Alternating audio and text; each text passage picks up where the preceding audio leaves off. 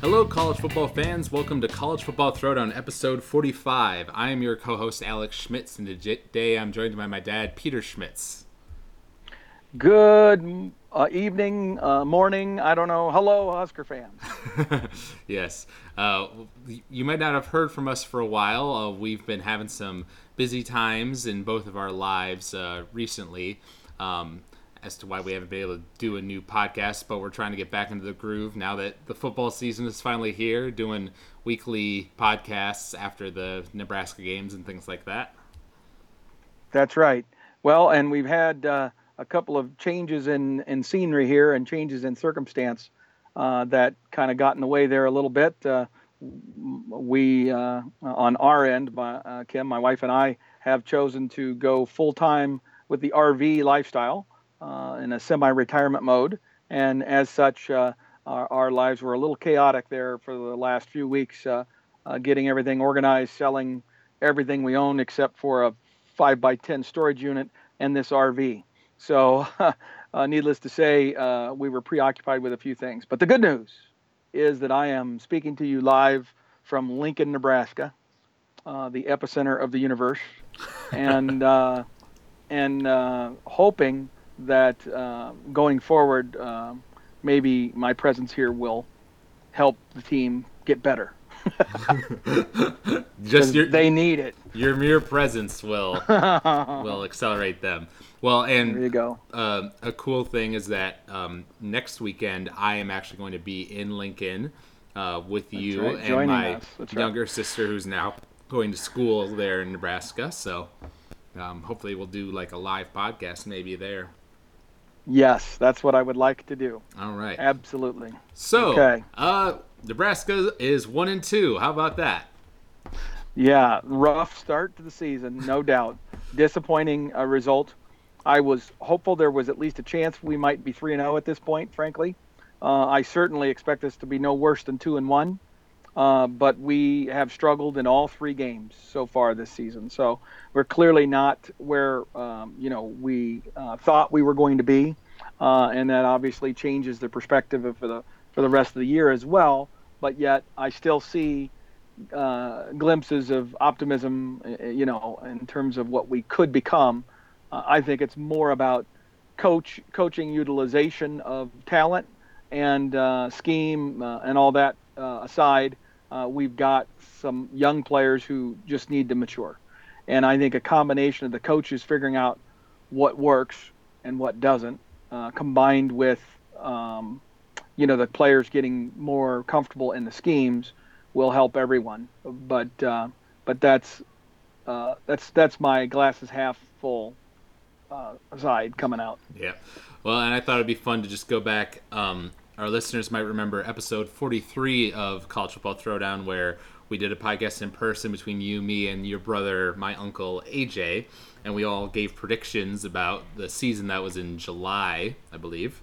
Um, and uh, at the time, uh, I was the most optimistic, of course, of the bunch, uh, predicting a nine and three season with a loss to Oregon, uh, but one where we would play in the championship game.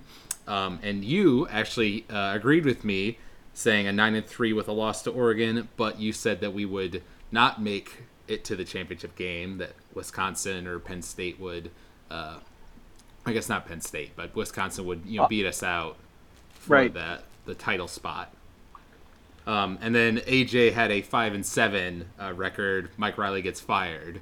Uh, so currently, I'd say he's winning the prediction race, but there's still a lot of ball game left to be played. That's true. Yeah, now eight and four is is almost certainly the best case scenario we could expect, uh, even the most optimistic fan.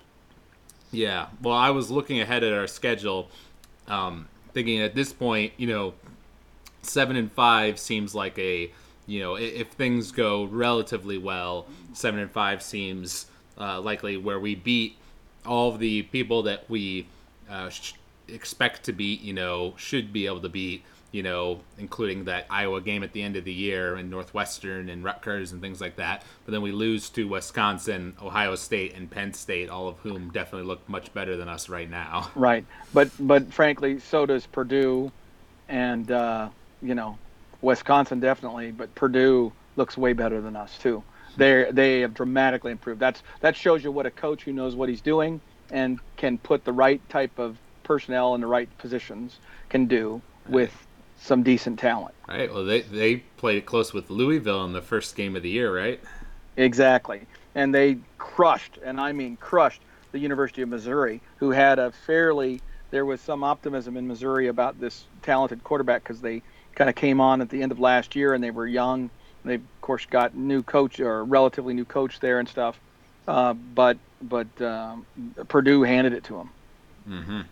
That's true. Well, we're going to um, talk about the first two games of the year, the Arkansas State and Oregon game, before and, diving into the most recent Northern Illinois game. Okay, and uh, I'm going to go ahead and open the proverbial beverage so that we can get that obligation taken care of and I can actually enjoy a beverage. Okay. Are we ready? Here go. we go. Ah, there, there it go. is. Tradition. Thank you. Yeah, All tradition. Right. So, um, the Arkansas State game, um, we actually were able to watch that one uh, together because I was in town that weekend.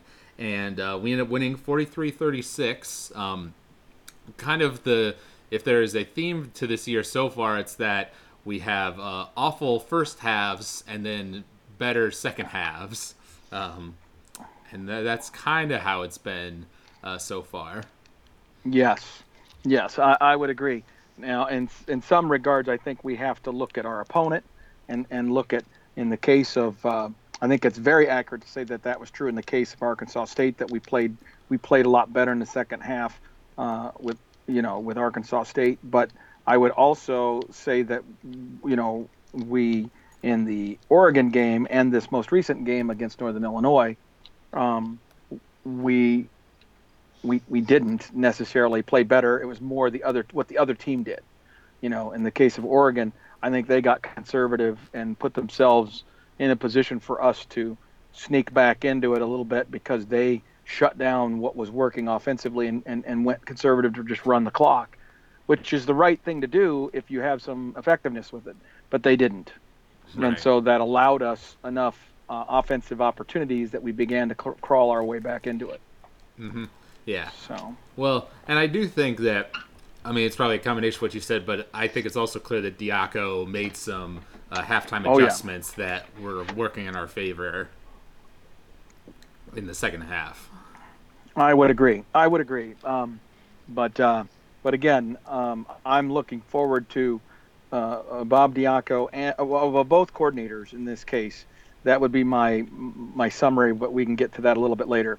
Uh, going back to the Arkansas State game, to just get a quick summary from my opinion, that was a game that actually everybody would have been content with if we had simply put our foot on their throat when we had the opportunity. When when we had you know Tre Bryant in there running uh, the football and running some counter plays with some pulling guards and, and, and, and things of that nature, and we were averaging you know six yards a carry and that sort of thing. And then for whatever reason, we got into a mode where on two or three series in the second half, when we had a comfortable lead, but not a fully comfortable lead, meaning a 14 point lead, not a 21 or 28 point lead, we chose to fool around with passing the ball on second down when it would be second and five and third and two or third and three or third and four we're throwing the football instead of pounding the rock when we had had or demonstrated some some ability to run the football. Mm-hmm. And in my opinion, this is a, a, fundamental flaw of our offensive coordinator. Not that I hate his scheme or don't like the plays that he's running or anything like that. Uh, I, at this point, I, I'm going to say I'm I'm still neutral on that. I'm still evaluating, but there's a lot I like. The problem I have with him that is just so fundamental is a high school offensive coordinator could call a better game to understand the goal of just winning. Just win the damn game. Don't don't be thinking about balance. Don't be thinking about what the stat sheet's going to look like. You you you do that, okay? And then in addition, uh, the the individual offensive coaches need to be managing their reps with their players. And we found ourselves in this game this past week against Northern Illinois, where we were playing with an inferior running back, a guy who who, who may be good someday, uh, but who clearly was struggling with first game, the burden of being the guy for the first game. He was not running hard. He was dancing around trying to find holes instead of just getting whatever the play was going to give him. And uh, uh, and I know there were all kinds of problems up front with the offensive line, which we can get into as well. I'm bouncing around a little bit here, but I'm trying to make a point about collective as I look at the landscape of the three games together, Alex. And that to me is the message I would want to convey is that uh, Nebraska will not be successful unless our offensive coordinator understands that you have to be able to establish the running game in college football and specifically at Nebraska. You're going to have to do that because uh, if you want to be successful when we come up against better teams, you're going to have to have that. And so you damn well better be getting the reps and getting the guys organized and the offensive line the reps they need to understand how they're going to block and deal with blitzes and all those kinds of things for running plays. And when we need four yards or three yards on a third down, we need to be able to get that running the football against Northern Illinois. It's plain and simple. And the fact that we, we didn't even hardly try to do that is a fundamental flaw of our offensive coordinator and their philosophy. That is the thing that, in my opinion, I'm most anxious to see is does he begin to change his mentality and run the football more? He is way over enamored with a young wide receiver corps and and a a, um, a quarterback who he thought was a better decision maker and physically more capable of running the system than he is. Um, I, I, have another observation about Tanner Lee, but I'll, I'll, I'll let you give your summary comments. Yeah.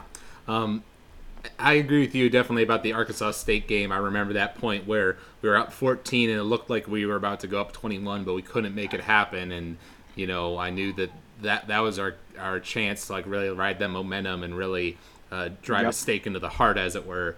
Um, but we weren't able to do that, and so ended up coming down to the last seconds of the game to see who was going to win. Know, which was definitely disappointing. Um, but we knew, you know, uh, we had talked before about how this Arkansas State team wasn't a pushover. You know, they've won their conference for several years and have a talented uh, quarterback, you know, who might go pro and things like that. Um, and they were running a spread offense, which is uniquely kind of uh, works seems to work well against this three four that Diaco is running. Um, so we knew that was going to be a problem, and I, we were obviously concerned about that coming up the next week with Oregon, who runs a better version of that spread offense. Um, and certainly in that first half, it looked uh, pretty bad on all fronts. Um, but I was happy to see in the second half uh, our team adjust, our coaches uh, bounce back. You know, as along with Oregon making some mistakes that we were able to capitalize on and um, things of that nature. Uh, and our defense, you know, I mean, being able to go from 28, giving up 28 points to giving up zero points in the second half, you know, that's a pretty good shift. Um, so I liked seeing that. And then our offense was able to get some more things going, get some drives, and go up. Uh, I think we got went up 14 real quick right the start of the second half. Um, but then we struggled from there, and even though our defense was three and outing them, you know, giving our offense so many chances, it was frustrating to see, like you said, how you know Diaco would run it on first down, you know, get two yards, and then for like the rest of that drive, he would pass it, you know.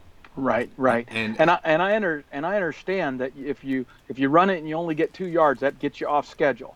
But sometimes you still have to acknowledge that you know what we're running with reasonable effectiveness. Maybe maybe the play call that I gave, or maybe there was you know some indicator that allowed them to read the play, uh, you know, more effectively, and so they did. Does that make sense? And mm-hmm. and, and so you, you need to go back to the running game sometimes. And and again, I, I I'm a stronger believer that when you're trying to establish something and get and, and accumulate a stability of a game where you feel like you've got control of a game, it centers around your ability to run the football, no matter what.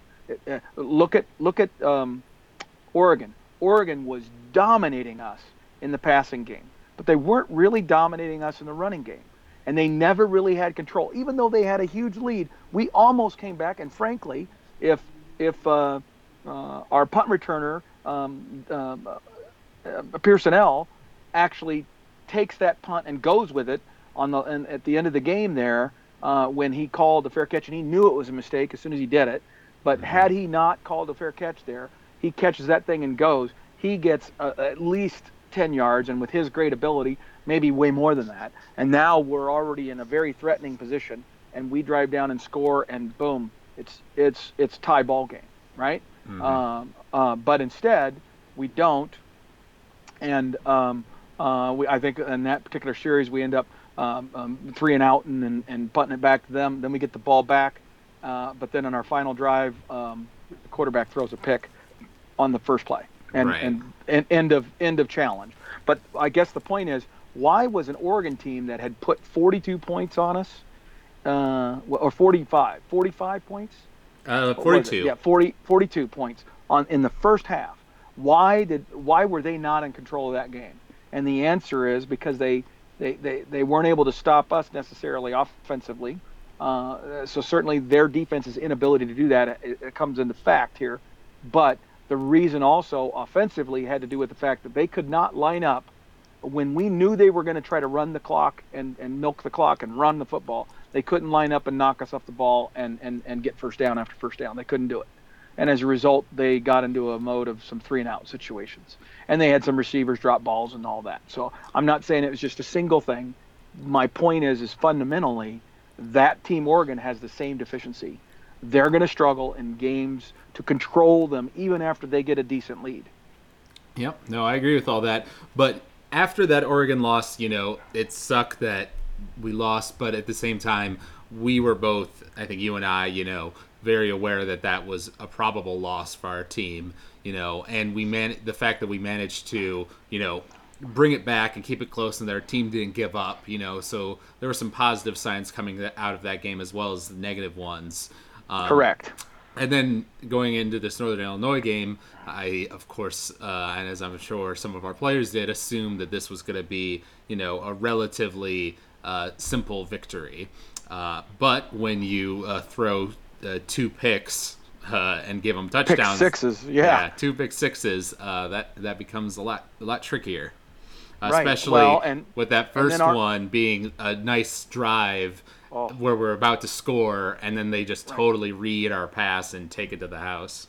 Right, and and and again, um, uh, we never saw that rhythm offense again after that first offensive series um, that we drove we we marched it right down the field and we ran it. We we we ran it with some effectiveness. We we uh, we were blocking well. We we passed it effectively. We were throwing some low, some fairly short, uh, higher percentage passes, that that sort of thing. And we never we never went back to that scheme. We never went back to those kinds of plays uh, throughout the rest of the game. It seemed like, uh, for the most part, we would we would do one medium range, you know, over the middle pass to a tight end or a squaring route to one of our wide receivers, and then we would immediately be throwing the ball on a on a on a frickin' uh, fly pattern or a um, or a you know a, a, post or something that was uh, really a difficult throw where we had to drop it into the outside shoulder of the receiver for them to get it. The types of passes that are only going to work even when your when your offense is working reasonably effectively Okay, unless you're the NFL quarter uh, uh, caliber quarterback, you're only going to get that play 15, maybe 20% of the time. So that means one out of five passes like that are going to actually succeed. And for whatever reason, our coaches seem to think that they're going to be able to make that thing work, you know, three out of five times. Uh, it just doesn't make any sense to me at all. The choice of plays and the sequence of uh, sequencing of plays that those kids or that those coaches put together for our team. And and and once you have a struggling quarterback who's thrown two pick sixes, what do you do to that quarterback? You either replace him because he's he's totally making horrible decisions, or you allow him to get back some confidence and rhythm by taking the burden off his shoulders and letting him run the football and letting uh, the running game uh, take some of the burden off of him, right? But uh, our our offensive coordinator never did that. He never gave him a chance to do that. If he tried one running play, and oh by the way, you don't always run it on first down. It's okay to throw it every now and then on first down, uh, and then you can run it on second and third. Okay? Or you can run it on second and then pass it on third. But his his demeanor was precisely the same almost every time. He either threw it on first down, threw it on second, and threw it on third, or he ran it on first down and passed it on second and third. That's what he did over and over and over and over again. He never mixed that up. It was it, it was so predictable. And there, there's two other things I want to say because I know we're we want to make this podcast uh, a little more short. Uh, there's two more things. One, I am convinced after being present at the game, Alex, that their defense knew exactly the type of play, not the exact play, but the type of play that was going to happen before the snap. They were there is a tell going on on our offense. There is a tell going on that they were able to know this is a pass play and then or they were able to know this is a running play. Or and they were when, when we had the when we had the motion receiver and, and, did the fly sweeps every time they swallowed that up. They knew when that was going to be a real handoff versus when it wasn't when it was just a, a motion to create movement you know? Uh, they were able to ignore that because whatever they were able to see they knew exactly exactly what was what. Uh, because whenever we tried to give that ball to that fly sweep person they got tackled immediately. I mean, in the backfield, like for negative yards practically. Mm-hmm. You know, uh, and then and then other times, some of those interceptions were made by uh, under uh, linebackers underneath coverage, who were already well into their hook zones and well into their their drops. Um, and they were and and um, um, what's his name Tanner was not able to read the zones that they were in at all, and how they could be so aggressive, and, and we weren't able to run it between the tackles uh, very effectively because they were bringing the house. I mean, they had people uh, attacking the line of scrimmage on almost every gap. Now, you, you can't be doing both that and have good coverage uh, in behind. Usually you have to give up one or the other. But they were able to do both, and I'm convinced the reason is because they were able to anticipate this is a run, this is a pass. They knew it before the snap of the ball. Mm-hmm. So that that's that's huge. And then my second thing is Tanner Lee is a is a kid who um, uh, has some physical and mental um, um, uh, limitations. Uh, what I've observed in the three games is he diminishes as the game goes on. He gets tired, for lack of a better term, and the zip and and the strength of his passing deteriorates greatly from first quarter to fourth quarter. That's an observation I have. Uh, in the interception in the Northern Illinois game, for example, just this past yesterday, uh, uh, that last interception probably would have landed at the feet of our receiver that he was supposedly throwing to, if the guy hadn't intercepted it underneath uh, coverage guy hadn't intercepted it. I mean that that ball wasn't going to get to its intended target at all. It was way underthrown because he gets tired. I, just don't. He his ball does not have the zip on it late in games that it does early in games. So I don't know if he's got a fatigue issue. We're trying to throw him throw him hard, or he's just mentally exhausted because he was getting his ass kicked that whole game. And that that has to do with our offensive line. You know, I mean, there were way too many times when our, our offensive linemen just totally whiffed on these guys. And this is Northern Illinois we're talking about. This isn't Wisconsin or Ohio State. I mean, it's ridiculous. Yeah. So there's just so many things that are uh, everything was going wrong yesterday. It was it was a disaster in every respect. Right. Yeah. And, and I, I we should say um, my my basic observation coming out of the game was that it was disaster in pretty much most ways on offense, like you said.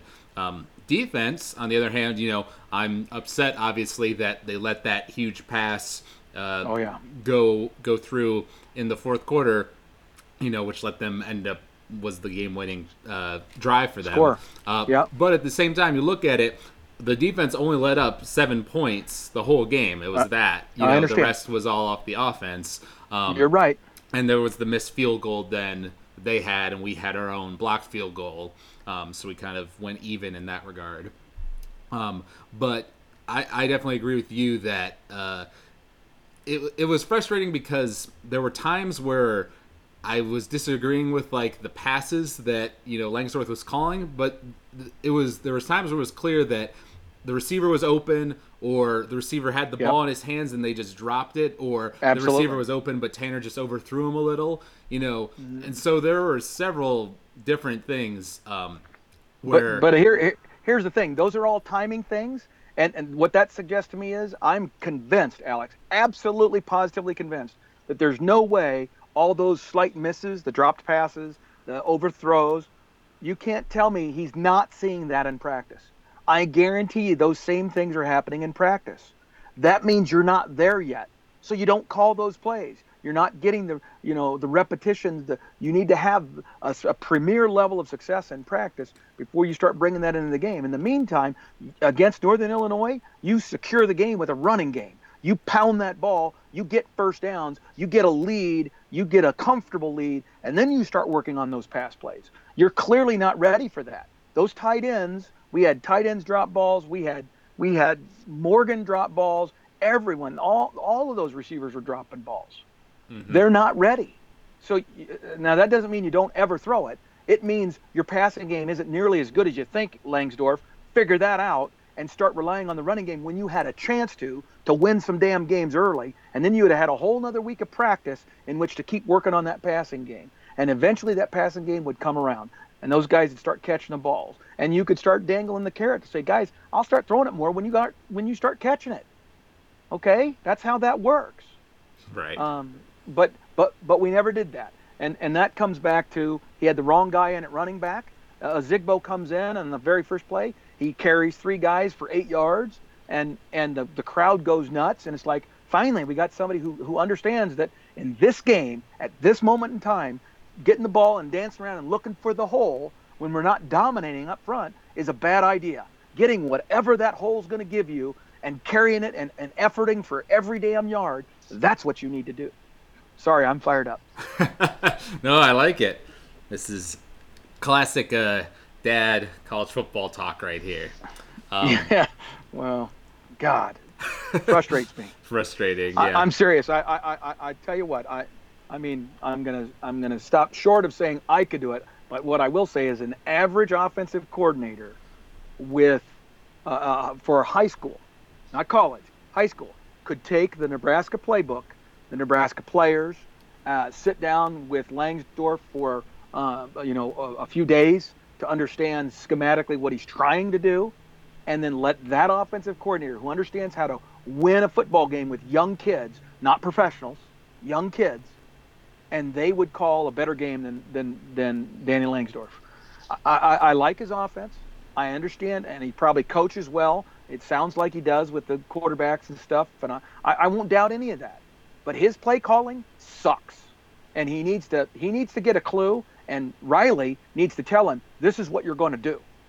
If, if Riley doesn't have that come to Jesus meeting with him this week, Riley and him risk losing their jobs and blowing this whole thing up, which I do not want to have happen. I do not want that to happen because that means we're putting the re- pushing the reset button and and all the good things that Riley's got uh, established will go to shit. So we need Riley to have the heart to heart with his his offense coordinator and say, that offensive game plan, that kind of play calling, not going to work.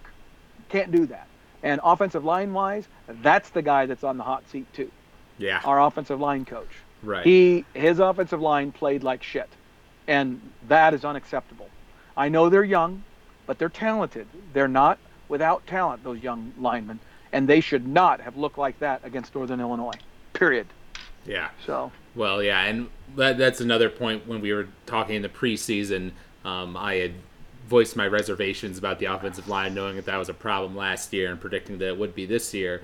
Um, and it, maybe I'm just not looking hard enough, but it seemed like they were playing uh, better, you know, in the first two weeks. You know, I, I, I didn't see nearly this this many blown coverages and stuff. And I know our our center, the guy that you like, he went out injured right at the start of the the Northern Illinois game. Yep. Or it was the second quarter, I think. But still. yeah, second quarter. Yep. Yeah. No, exactly. And those guys have got to get their stuff together. I mean, uh, you know, it's it's not just about being confused. I mean, and and again, it gets back to some of my sense while watching the game live, and I wish you know you don't have the ability to rewind and do that sort of stuff. But as I'm watching it, they it was like God, they got 14 guys on the field because when it was a pass play, they were they all knew they knew what was going on. There it was in the back, blah blah blah blah blah. we're good to go. Then uh, we try to run it because they're obviously covering the pass well, and they're they're in every gap. I mean, our guys are getting overwhelmed, and you know Tanner Lee has no time to throw the football. Now you, you, you just can't do both of that unless you're the damn luckiest defensive coordinator in the world, or you are seeing something. You know something, and so our coaches better recognize that. They better understand that whether the whether the opponents were kind enough to share that it was a problem or not, I guarantee you there is a tell. So they better do some uh, competitive assessment, and uh, and if they're not, relooking at their own offensive play calling and their own players.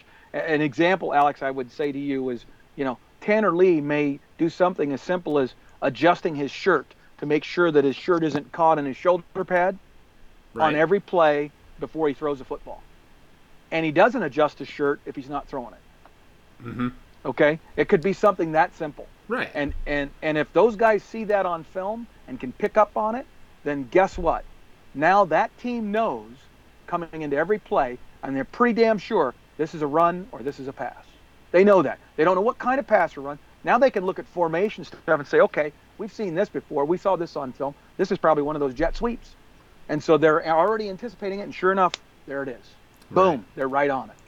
Yeah. You understand? Yeah. Well, and the last okay. thing I, I want to say about the Northern Illinois game is just that I I guess this is a, a, situation or example of why you don't buy into the hype, so to speak. Because um, mm-hmm. with Tanner Lee, you know, we were hearing all about you know how good he was doing in practice and how great of a thrower he is, and you know we saw some of that in the spring game, you know, which is obviously yep. against a very vanilla defense and that sort of thing. Um, but clearly, he's got you know like the the physical arm to do it, you know. But in game time, you know, when the chips are down, you know, and the pressure's on and that sort of thing, and you're getting hit, you know, and you need to get back up. Um, so far, he's not shown me much fortitude, and to me, the thing that's most glaring is uh, he doesn't seem to have much uh, pocket awareness at all. Um, I, no. There were a couple times where he was just standing there right in the center and wasn't even looking around to see what guys were near him. And I know that he's not a running quarterback like Tommy Armstrong, whereas Tommy Armstrong was the type two who would almost prefer to roll out and throw it on the run, you know, as he's uh, trying to avoid a, a sack and that sort of thing. Um, and so I'm not expecting him to be like that all the time, but he needs to be more aware for sure. Right, uh, I would agree, totally agree.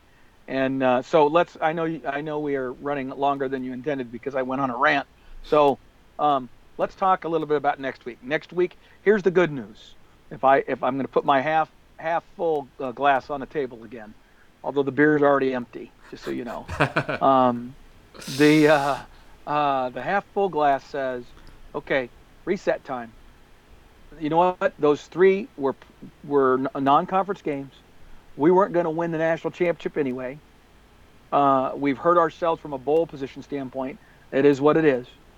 But everything is still in front of us to achieve what we want to achieve, which is to win the Big Ten West and put ourselves in a position to at least be in the championship game. We'll deal with that when we get there.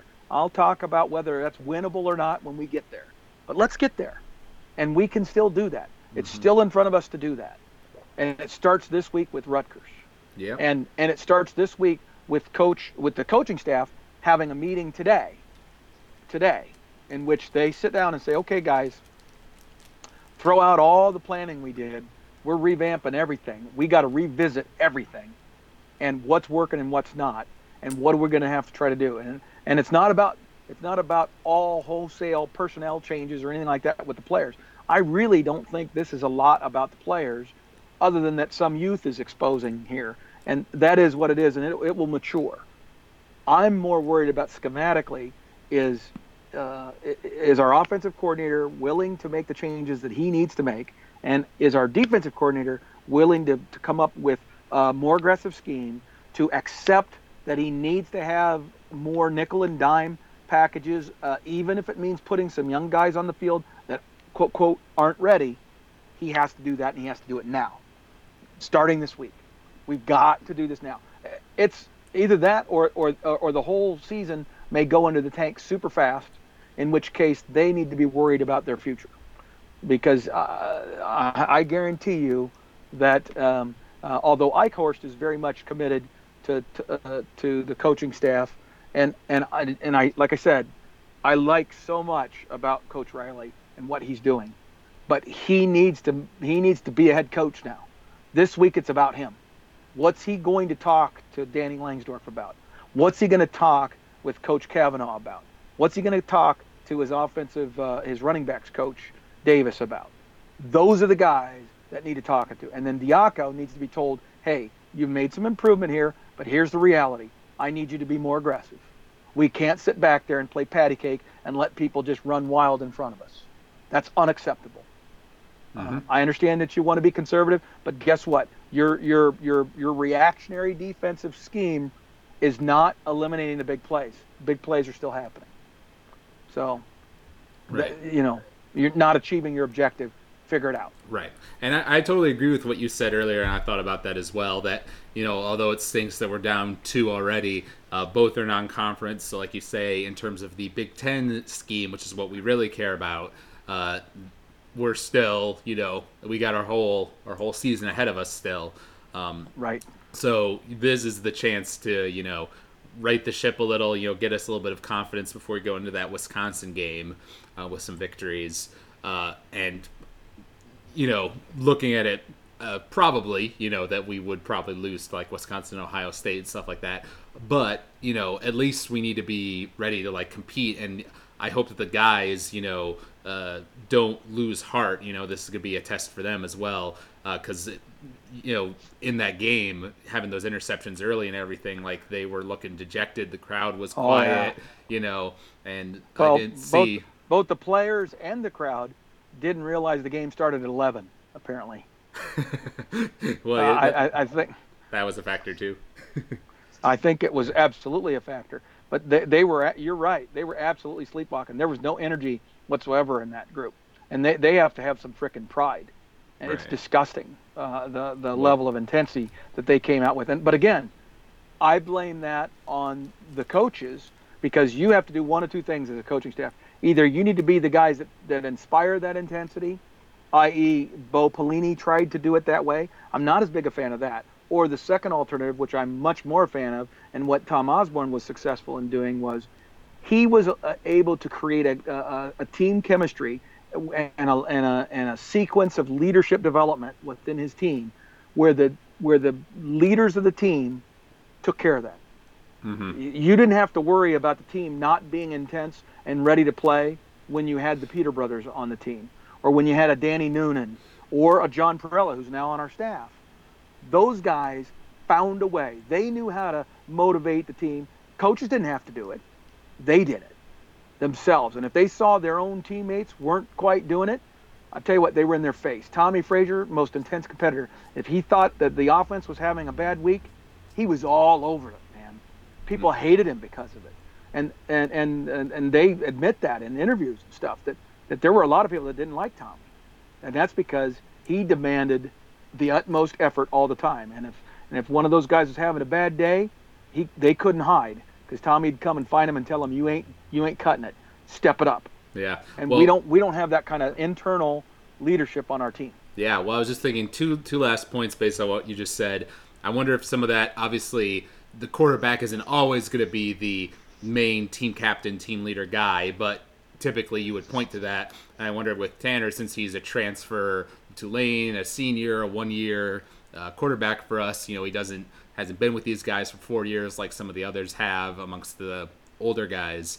Um, I wonder if that's a little bit of a factor in a little disconnect amongst the synergy of the team.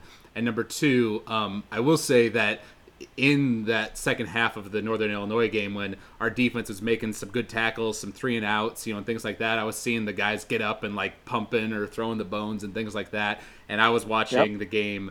Uh, it started at nine o'clock my time out here on the Pacific Coast uh, at a bar with some Husker fans, a Husker bar. Um, and everyone was clapping and cheering and yelling black shirts and stuff, you know, when we got some of those three and outs. So there was a bit of energy on that side of the ball. It was the offense where it was just totally dead. Right, right. Well, and, and you're right. See, I, I think that there's still a chance that the defense, with just a little bit more of aggressive play calling within the scheme, the 3 4 is fine. Personnel wise, when you're up against the team that has multiple wide receivers, four wide receiver sets, five wide receiver sets, you cannot sit there with four linebackers on the field. You've got to have more DBs out there. And the problem is, is that we've had some injuries that have depleted our experienced defensive backfield, and so we've got we've got some guys that just aren't very experienced and maybe aren't very good that we would need to pull into action, and and we need to do it. That's my point. That's where the coach has to recognize the reality. That linebacker is not going to be able to keep up with that slot receiver. Period. Mm-hmm. It's not going to happen. Even if he knows So the scheme better. to- right. You've got to get the defensive uh, back in there that has the ability to do that and work with that guy, work with that kid under a one-on-one situation. You know, get your uh, individual position coaches to work the hell out of those kids and get them ready in one week's time. You know it's coming. They've known that they were going to open the season with three of these stupid spread teams. Now, you know that's just the way that the, the offenses in the N- NCAA are evolving. So you knew that going into the season that these three teams were all going to have that. Why why didn't you prepare for that? Mhm. Uh, it just blows me away. Yeah. So anyway, I know you've uh, you've got to go, and we've made this longer than you wanted it to be. No, Uh, actually, but uh, this is I am uh, this is just about right. Actually, I was just about to wrap it up for us. okay. Um, Okay, good, good, good. Yep. Uh, so, uh, if you out there listeners enjoy this, you can find us at football. Well, hold on, hold oh, on, Oh, oh, hold on. hold on. I'm sorry. I'm sorry to stop you before you wrap up. Uh, you need to make your prediction uh, Oh, for the right. Rutgers game. Um, I'll just totally on a limb here. I'll go ahead and say uh, 21-17, like the Northern Illinois game, except we win. I'll go with that. There you go. I think it's going to be higher scoring on both sides. I think it's going to be another score fest. I, I don't know if you noticed it or not, but I think the final of the Rutgers uh, game this week was 65 nothing. Rutgers dominated the team. Now it was a lesser team, but anytime you can put 65 points up in four quarters of football means you're executing at a pretty high level. That the basics are there. I don't think the basics and confidence are there for Nebraska. So I think this is going to be another nail biter. I think Rutgers got the kinks worked out, so to speak, last week, and they're going to be way more prolific offensively and way more confident in what they're trying to accomplish and what they need to do. They've seen what success looks like uh, this past week, and they're going to be hungry for the blood in the water Nebraska team that's about ready to collapse. So I think we're going to get a, a, tremendous effort from Rutgers, and unless we have the fortitude and and everything uh, to step up and be better, way better than we were this week, we're in we're in for a long, long day. However, I think we are going to respond. I think Riley is going to have some of these conversations I've discussed in this in this thing because I think he has no choice. He has to do it, and so I'm going to predict a Nebraska victory. But I think it's going to be more like uh, um, the type of score of uh, um, uh, like 35-28. Okay. 35-28. Okay. Okay. Yep. You may be right on that. Um, so, uh, if you listeners out there enjoyed this, you can find us at footballthrowdown.podomatic.com. You can find us on iTunes under College Football Throwdown. Leave us ratings and reviews, all that sort of stuff. You can email us at huskerpete13 at gmail.com. Uh, we always like hearing from the fans, things like that. So thank you for joining me, Dad, for this special episode of College Football Hey. Throwdown, and looking forward to seeing you in person next week in Lincoln. That sounds great. I am too. Looking forward to it. Uh, we'll have a great uh, tailgate. Got lots of other family coming in. Uh, we're going to have a lot of good times. All right, that's the plan. So until next Hey, by, time. by the way, my my my quote, buddy, my quote was uh, for a Nebraska victory, 35-28. Yeah, I got that. No worries. Okay. All right. So go Big Red. Go Big Red, my friend.